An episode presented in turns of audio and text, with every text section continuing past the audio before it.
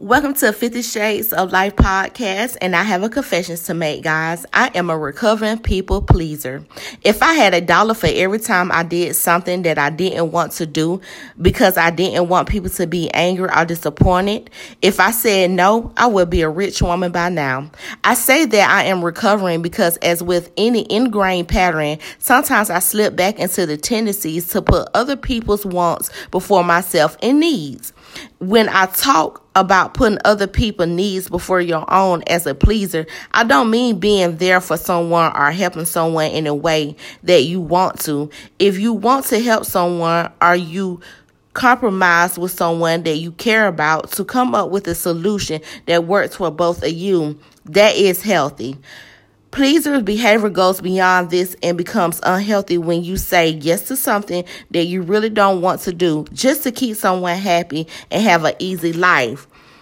You feel uncomfortable about a situation that you're in but carry on regardless. You feel exhausted from putting everyone else's needs before your own and not taking time out to practice self care.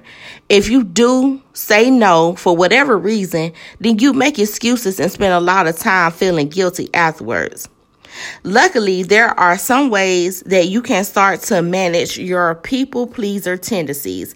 Here are five most effective actions and mindset shifts that have worked for me. Number one, Make peace with the fact that not everyone is going to like you, and actually, that's okay. Number two, learn to say no in a way that feels okay to you. No making excuses are allowed. Number three, accept that you will feel guilty when you say no to something the first few times. Number four, start setting some boundaries. Number five, let go of people who use your people pleaser tendencies on purpose. I know it's not going to be easy because it wasn't easy for me. But at some point in your life, you have to recognize that you always can't be there for everybody. You have to be there for yourself. Because at the end of the day, you have to take care of yourself.